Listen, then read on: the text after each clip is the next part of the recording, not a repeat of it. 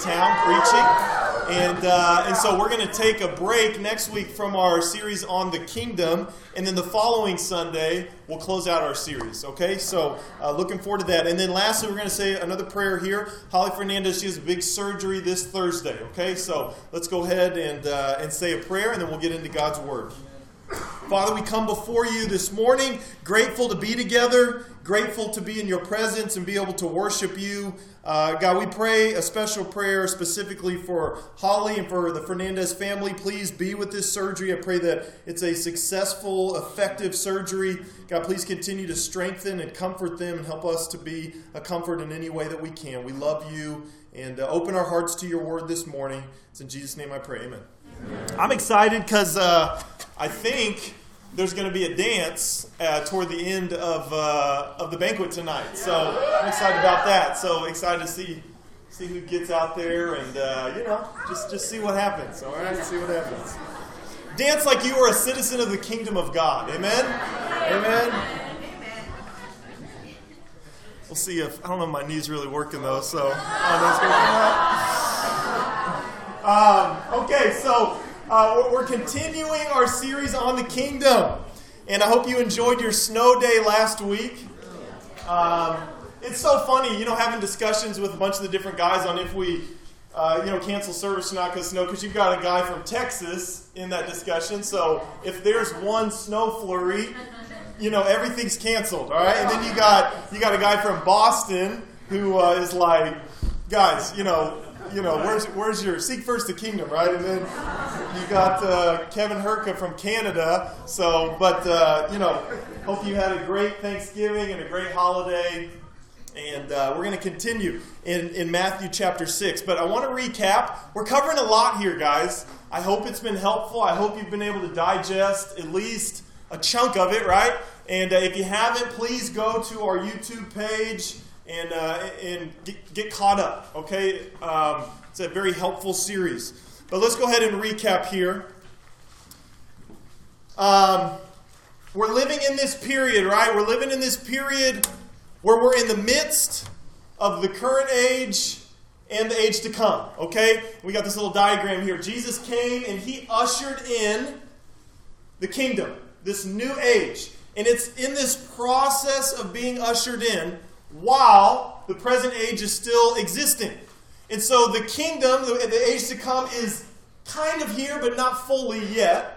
And the current age is still here, and it's in the process of being done away with, but not fully yet. So it's kind of like owning a home, right? I own my home, but kind of, right? Sort of. I've got a mortgage, so I'm in the process of owning it more and more, you know. So that, that that's a, you know, kind of an analogy to it. But there's this tension because we've decided that we're going to live like citizens of the kingdom of God, not citizens of this world. And so there's a difference between the way we live and the way the world lives. There's a different standard that we hold ourselves to, there's a different set of rules that we play by. And so there will naturally be a tension. There will naturally be a difference. And so Jesus starts this Sermon on the Mount with our hearts. And if you haven't learned anything, hopefully you've taken away that Jesus is going after the heart in this sermon. And so the first place he starts is it starts with our heart. It starts with our attitude, being poor in spirit, realizing how desperately in need we are of God. That's where it all starts. And then last time we were together, Jesus goes after the heart of some of the core teachings in the Old Testament. Things like do not murder. Don't commit adultery. Legal divorce, proper oaths, an eye for an eye, love your neighbor, things like that. And we talked about, Josh referenced it, how the Pharisees had kind of created a legal system around his commands and they had totally lost the purpose of his teachings. And it turned into, okay, what's the letter of the law? What do I need to do to be in the clear? And they started looking for loopholes and it, they just, they missed the point. And so Jesus first addresses their hearts and then he addresses the heart behind some of the teachings that God laid out. And he breathes heart back into it. Don't murder. Don't even be angry. Right? Don't commit adultery. Don't even lust. Make legal divorce. Don't, don't divorce. Make proper oaths. How about you just tell the truth the first time? right? And that, that's what he gets after. And so, what he does by doing this is he raises the standard of what it means to live as a citizen of the kingdom of God. And so, we have to constantly ask ourselves, guys, are we going to live as citizens of this world or citizens of the kingdom of God? And so, today we're going to get into chapter 6. And Jesus is going to draw out the depths of our hearts by addressing our motivation. And so that's what we're going to be looking at today. And there's this constant question of earthly versus eternal. Are you going to invest in earthly things or in eternal things?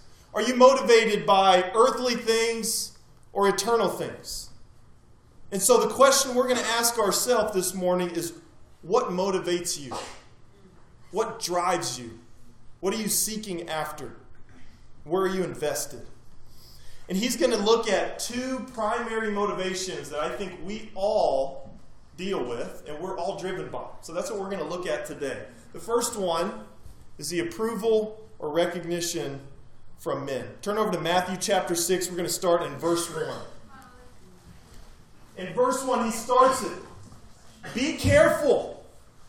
Be careful not to practice your righteousness in front of others to be seen by them. If you do, you will have no reward from your Father in heaven.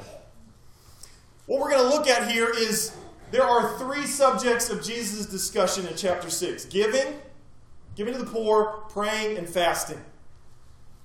And in fact, devout Jews, to devout Jews, these three things giving, praying, fasting they were some of the most foundational elements of Jewish piety. And these were considered as, as means to salvation. These three actions were kind of equated to righteousness. And Jesus had no, no, no issue with these three things. That's what we're going to look at. Jesus didn't have an issue with giving, obviously. Jesus didn't have an issue with praying or with fasting. That's not what he's going to address. But what he's going to show us is something that's really important for us to understand. It's possible for us to do the right actions with the wrong motivation and not please God. Think about that. You could do the very thing that God commands you to do, but have the wrong heart and the wrong motivation and it not be pleasing to Him. Wow, isn't that strange? Hey, do this. Okay, I did it. Your heart wasn't in it.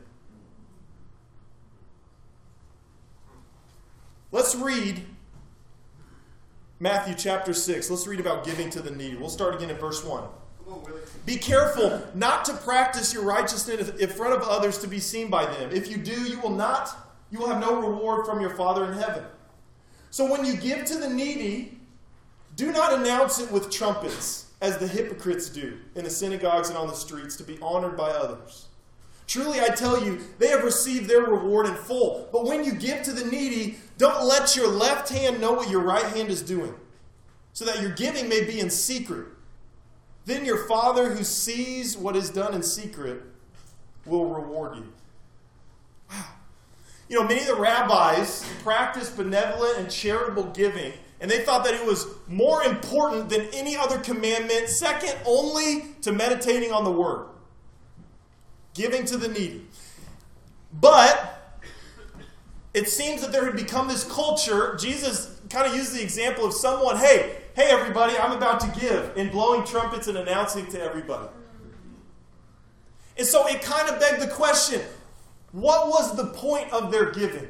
What was motivating them to give? Was it to please God? Was it to help people? Was their heart that? Or was it just to gain recognition and position? And guys, we've got to ask ourselves the same question. Our righteous acts, what motivates us to live righteously? Are we driven by pleasing God, or is there this part of us that wants to be recognized by somebody else? That wants to get approval for our righteousness from somebody in this room, somebody in this world? What motivates us? And Jesus calls, calls them hypocrites. That original word, that was the same word for an actor. It wasn't authentic. They were playing, they were, they were playing a role, but they weren't being real. They were doing the right thing with the wrong motivation. And Jesus calls them fake.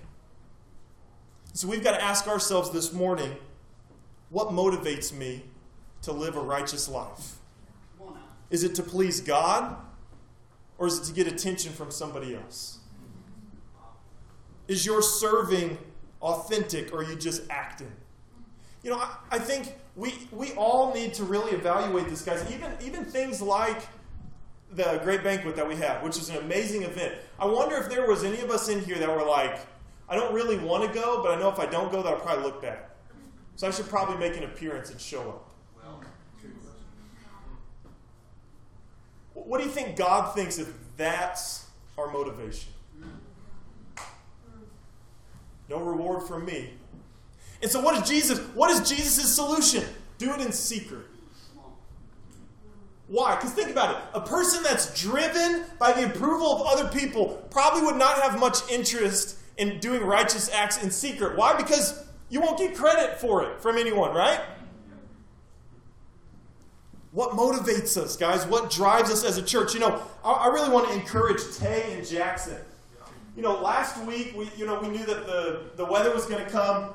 Jackson and Kaylee just literally were driving in town from St. Louis. Him and Tay, they run, they get salt, they come, and they salt the entire, you know, parking lot and the steps and all that kind of stuff. And we, you know, we didn't even have church, right? But nobody, nobody knew about any of that. Nobody knew about any of that. That's the type of heart God's looking for. Right? The point is not, hey, do everything in secret, and if you tell someone it doesn't count. That's not the point, right? The point is what motivates you. If Jackson and Tay were motivated to get credit from the whole church that, oh man, thank you guys so much for, they wouldn't have done it. But their motivation was, I want to serve, I love God so much that I want to serve others. Guys, that's the type of motivation that we've got to have in living righteously. Uh, righteously. Amen? So then he continues on and he addresses prayer. Verse 5. And when you pray, don't be like the hypocrites. For they love to pray standing in the synagogues and on the street corners to be seen by others. Truly, I tell you, they have received their reward in full. But when you pray, go into your room, close the door, and pray to your Father who is unseen. Then your Father who sees what is done in secret will reward you. And when you pray, don't keep on babbling like the pagans, for they think they will be heard because of their many words. Don't be like them, for your Father knows what you need before you ask Him. Prayer, much like giving, was woven into the very fabric of the Jewish religion. They had certain prayers that they memorized, they had designated locations for prayers, for public prayers, and they had designated times throughout the day to pray. Jesus didn't have an issue with this. He didn't have an issue with memorizing a prayer. He didn't have an issue with praying at a specific time of the day. He didn't have an issue with public prayer. That's not what his issue was with. But what Jesus did have an issue with was the use of public prayer to gain position or recognition or reputation from other people. And so these times, they started as praying to God and they ended up turning into these times for people to say these long, fancy, wordy prayers to try to show people how spiritual they were and gain reputation in their eyes. Whoa, that dude can pray. Whoa. I can't, I can't pray like that, right? And that's what it turned into. And I think we have to ask ourselves a question, guys. How much do you value your spiritual reputation? Because I think we can be driven by that more than we probably think we can. And I think this is especially true for leaders. It's not surprising when there's a leader that you kind of dig in there and the basic stuff like having a quiet time in the morning is absent. Spending time with God. Because sometimes it can be easier to do the things out in front of everybody that you get credit for than just to do the basic things like spending time with God early in the morning. But those things nobody sees. Those things nobody knows about. Those things you never get credit for. Those things don't build your reputation. So they fall a little further down on the totem pole. Guys, we've got to be careful to not fall into this trap of being motivated by people, being motivated by recognition, doing righteous things to gain reputation.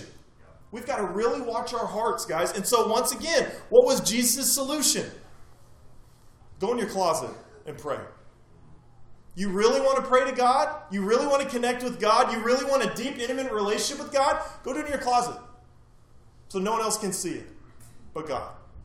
But once again, someone that's driven by the approval of people probably doesn't have much interest in that. Guys, let's live to please God. Let's not be actors and hypocrites. Amen. Then he gets into fasting. Verse 16. When you fast, don't look somber as the hypocrites do, for they disfigure their faces to show others that they're fasting. Truly, I tell you, they've received their reward in full. But when you fast, put oil on your head and wash your face so that it won't be obvious to others that you're fasting, but only to your Father who is unseen.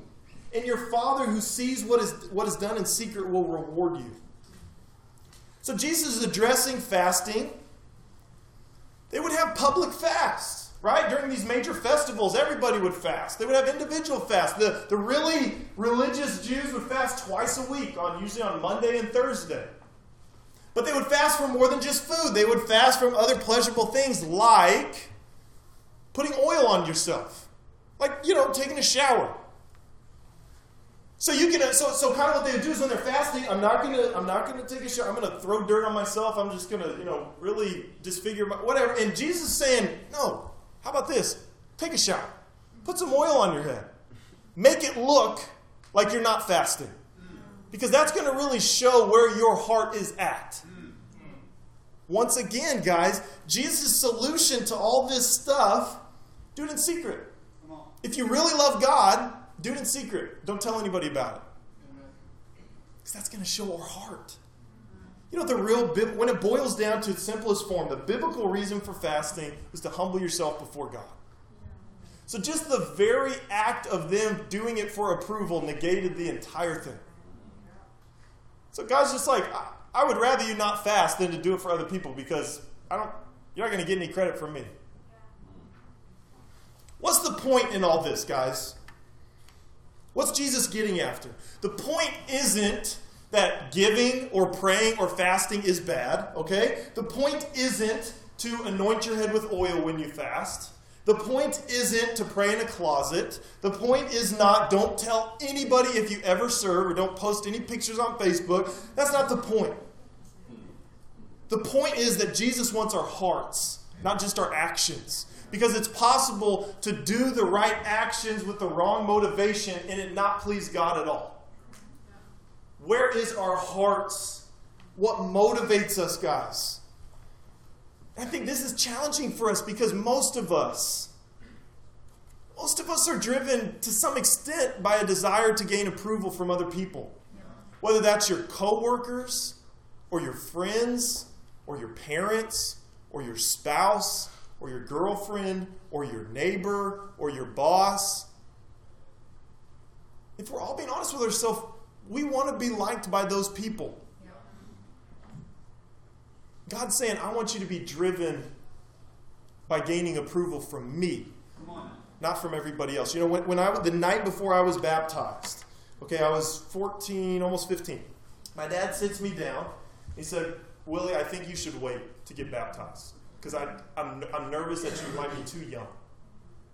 Now, my, I mean, my dad is my, my hero, right? He's, a, he's currently an elder. So it's not like he's like, hey, I don't want you to get baptized. I think it's wrong. It was out of concern. But man, I stayed up so late that night just wrestling with mm-hmm. maybe I am. Maybe I am.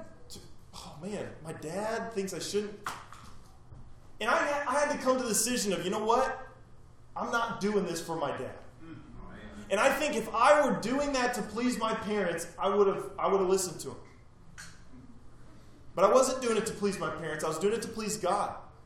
And I think that was a, kind of a, a first big test for me in my faith.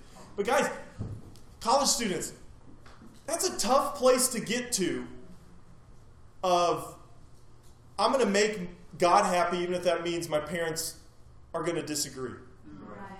I would rather God be happy with me and my parents be unhappy with me. That's a difficult place to be in. And I think sometimes we can almost feel like, well, I don't think God would want that. I don't think God would that I don't know if that would be right. If my parents aren't happy with me or think something's wrong, I mean they they know so much more like but I think when you read through the gospel, guys, living for Jesus, you're going to make lots of people unhappy. Right. Your friends are going to, your spouse may be unhappy with your decision. Yeah. We've got to live for the approval of God, not of anybody in this world. Amen? So the next thing, now, wait, wait, wait, let me clarify here. Okay. What am I not saying? All right? I'm not saying, I don't, hey, my discipler thinks that I'm in sin. I'm not living to please my discipler, right? I'm living to please God. So, you know, who cares? Um, you know what? My heart's not in it, so I'm just not going to go this morning. Because if I go to church this morning, I don't feel like it. I'm not going to get credit for it anyway, so might as well not go. You laugh, but gosh, you'd be surprised, right? Well, my heart's not really in it. It's not my, you know, I'm just not so, what's the, you know, the solution is not don't do it. You know what the solution is? Sounds like you're not poor in spirit. Sounds like you've forgotten how in desperate need of God you are. So why don't you go back to the beginning, get down on your knees, realize how sinful you are, how lost you are, how much you need God, and that might get your heart into it. Amen? All right, moving on. This next motivation he talks about material wealth or success. Matthew 6, verse 19. Do not store up for yourself treasure on earth where moths and vermin destroy, where thieves can break in and steal, but store up for yourselves treasure in heaven, where moths and vermin do not destroy, and where thieves don't break in and steal. For where your treasure is, there your heart will be also. The eye is the lamp of the body. If your eye is healthy, your whole body will be full of light. But if your eyes are unhealthy, your whole body will be full of darkness. If then the light within you is dark, how great is that darkness? No one can serve two masters. Either you will hate the one and love the other, or you will be devoted to the one and despise the other. You cannot serve both God and money. And actually, the King James Version uh, translates this better. You cannot serve both God and mammon. And that word it isn't just isolated to cash. That word refers to any riches or possessions that we may look to for comfort or security or happiness. Guys, those I don't know for those of you who were here a couple weeks ago, Jackson shared some stats about Black Friday. Look at look at this. In 2015, on Black Friday in the US, 620 billion dollars were spent. The following year, 650 billion. The following year, 680 billion, and in 2018, somewhere between 720 and 750 billion dollars were spent in one day in the United States on stuff. Right? We can so easily fall into this trap of thinking that stuff is going to provide us with happiness or security or whatever. And I have here in my pocket, right? This was going to be the toy to end all toys. Mm-hmm. And I was a kid.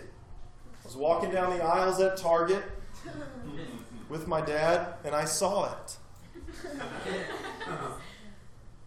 Tugged on my dad's sleeve. Can I get this?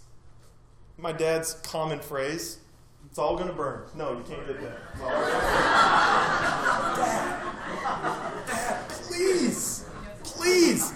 No, you have so many other you don't, you don't need this. But if I had this, I wouldn't need another toy ever. This is it.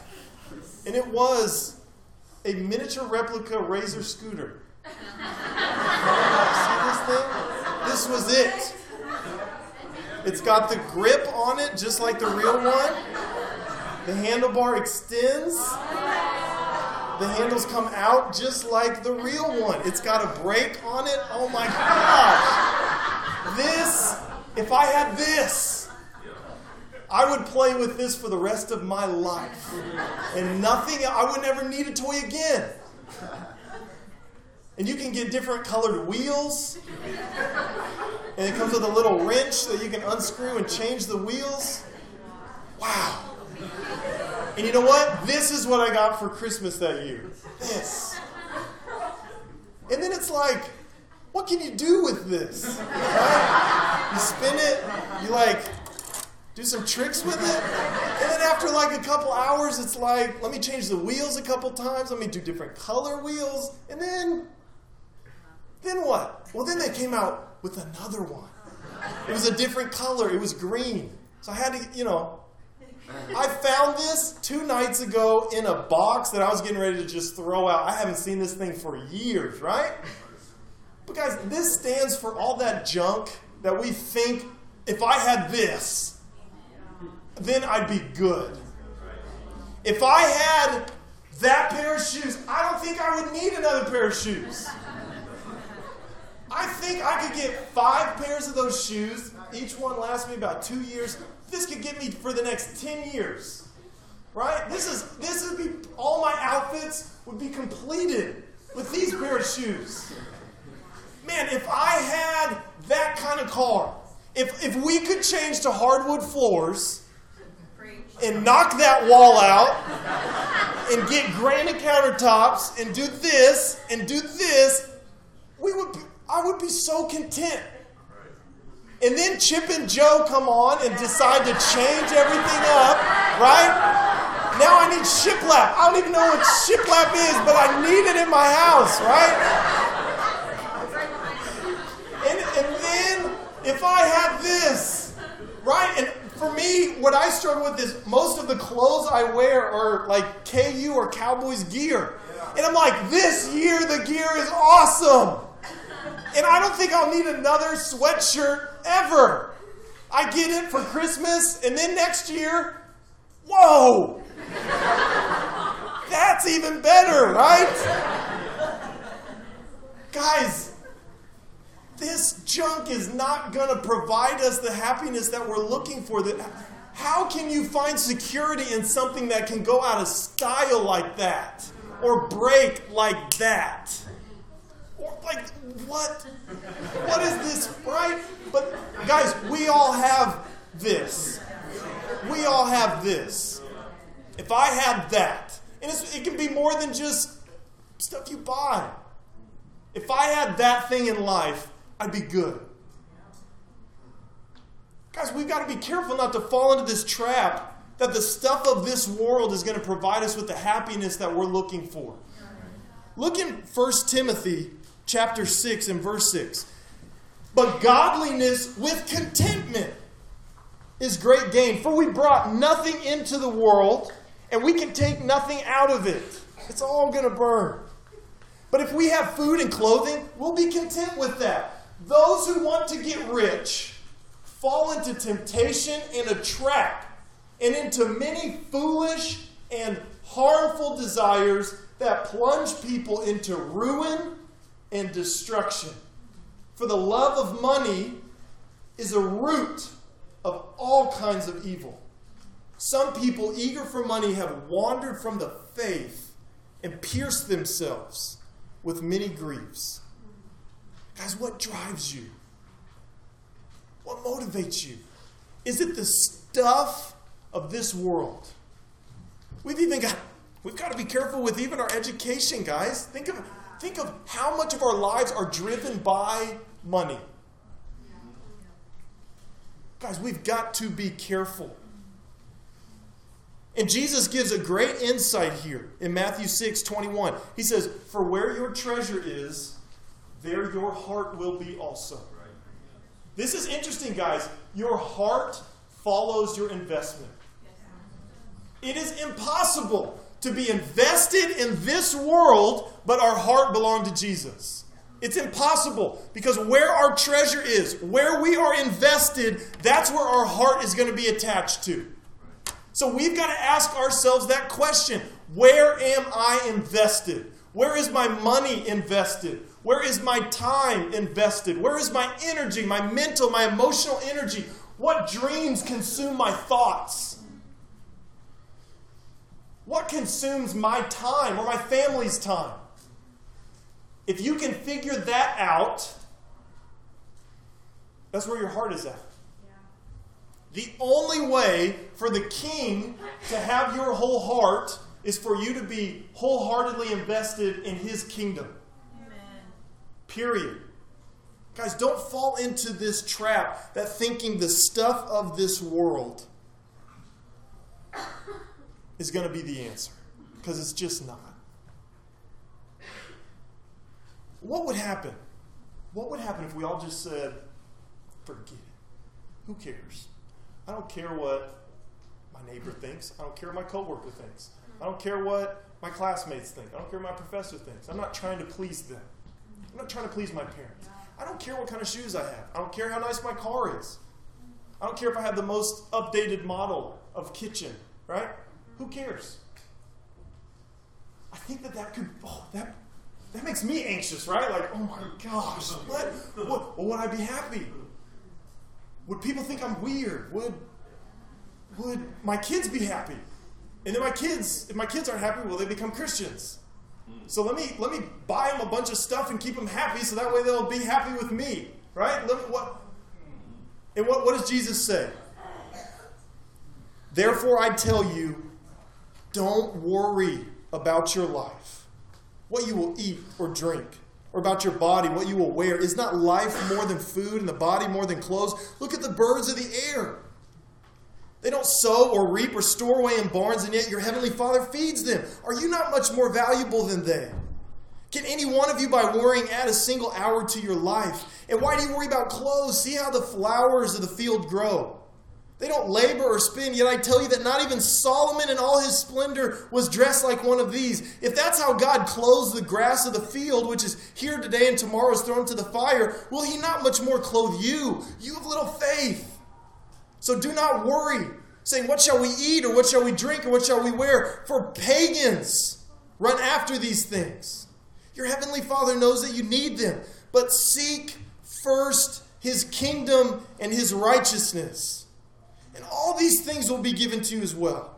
Therefore, don't worry about tomorrow, for tomorrow will worry about itself. Each day has enough trouble of its own. Guys, what's the solution? Seek first all things kingdom. Not just seek first church events in your schedule, right? Seek first all things kingdom. Your priorities should be God's priorities. That's what he's saying. Come on, really. Amen. Invest in a instead of a new kitchen, invest in an intern. You could get an intern for the price of a new pair of shoes. It doesn't even have to be a new pair of ki- a new kitchen, right? But you know, invest in something spiritual, kingdom. Don't worry. God's going to provide everything that we need. So, guys, as we close out, that's what we got to ask ourselves. What motivates me? What drives me? Am I driven by the approval of other people? Or am I driven by pleasing God? And how much am I invested in this world? How much am I motivated and driven by the things of this world, by the junk? right? By the little miniature razor scooters of this life. And guys, we have an opportunity here next week, I think, to put this into practice. You know, every year, Hope Worldwide takes up what we call an International Day of Giving. Now, this day was a couple weeks ago, um, but uh, this is this is an opportunity for us to invest in something that changes lives and advances God's kingdom. Hope Worldwide is the benevolent arm of our family of churches. And every year, they ask every member within our family of churches around the world to give $1 per week for the whole year. So they ask every member to give $52 a year. This helps fund Hope Worldwide and enable them to not just do so much good, but to help equip us to really live like Jesus more completely. Amen. And so we're going to next Sunday, we're going to take up this collection for the International Day of Giving. And what an appropriate time to do this right before the holidays, because I think it's really going to test and challenge our hearts and where we're invested. Okay? So we'll remind us again about this on Wednesday, but next week we're going to take up that collection and send it into Hope Worldwide. Amen? Amen. So, brothers and sisters, let's not be motivated by people. Let's not be motivated by the junk of this world. Let's seek first all things kingdom. Next, next week, Maurice Hook's going to be preaching. The following week, we're closing out our series here in Matthew chapter 7. Now, just as a, a warning, sometimes as a preacher, you want to end it on this inspirational, encouraging note. Jesus ends it on like a in your face, okay? Matthew 7 is intense. And we're going to we're going to dive into it to close out this series in a couple weeks. I'd encourage us to be reading that and studying that out in our quiet times and getting our hearts ready. Amen. Amen. Amen. Let's go to God in prayer before we close with one more song. Father, uh, God, we need you. God, I pray that we can really seek all things kingdom, that we would invest in the eternal, not in the earthly. God, that we wouldn't be driven to make people like us, that we wouldn't be driven to even live righteously to make people happy. But God, that we would be driven just to please you. God, we'd be driven to have a deep, intimate relationship with you. And whether or not we get recognition or credit for it, we don't care, God. We just we want to be right with you. God, I pray that we wouldn't fall into the trap of, of greed and of the, the, the stuff of this world motivating us. God, we, we know in our minds that the stuff of this world is not going to provide us with security. So I pray that we can get that into our hearts and that we can be invested in your kingdom. God, we love you and we need you. It's in your son Jesus' name I pray. Amen. Amen. Let's stand together, sing one more song. Parents, go get your kids.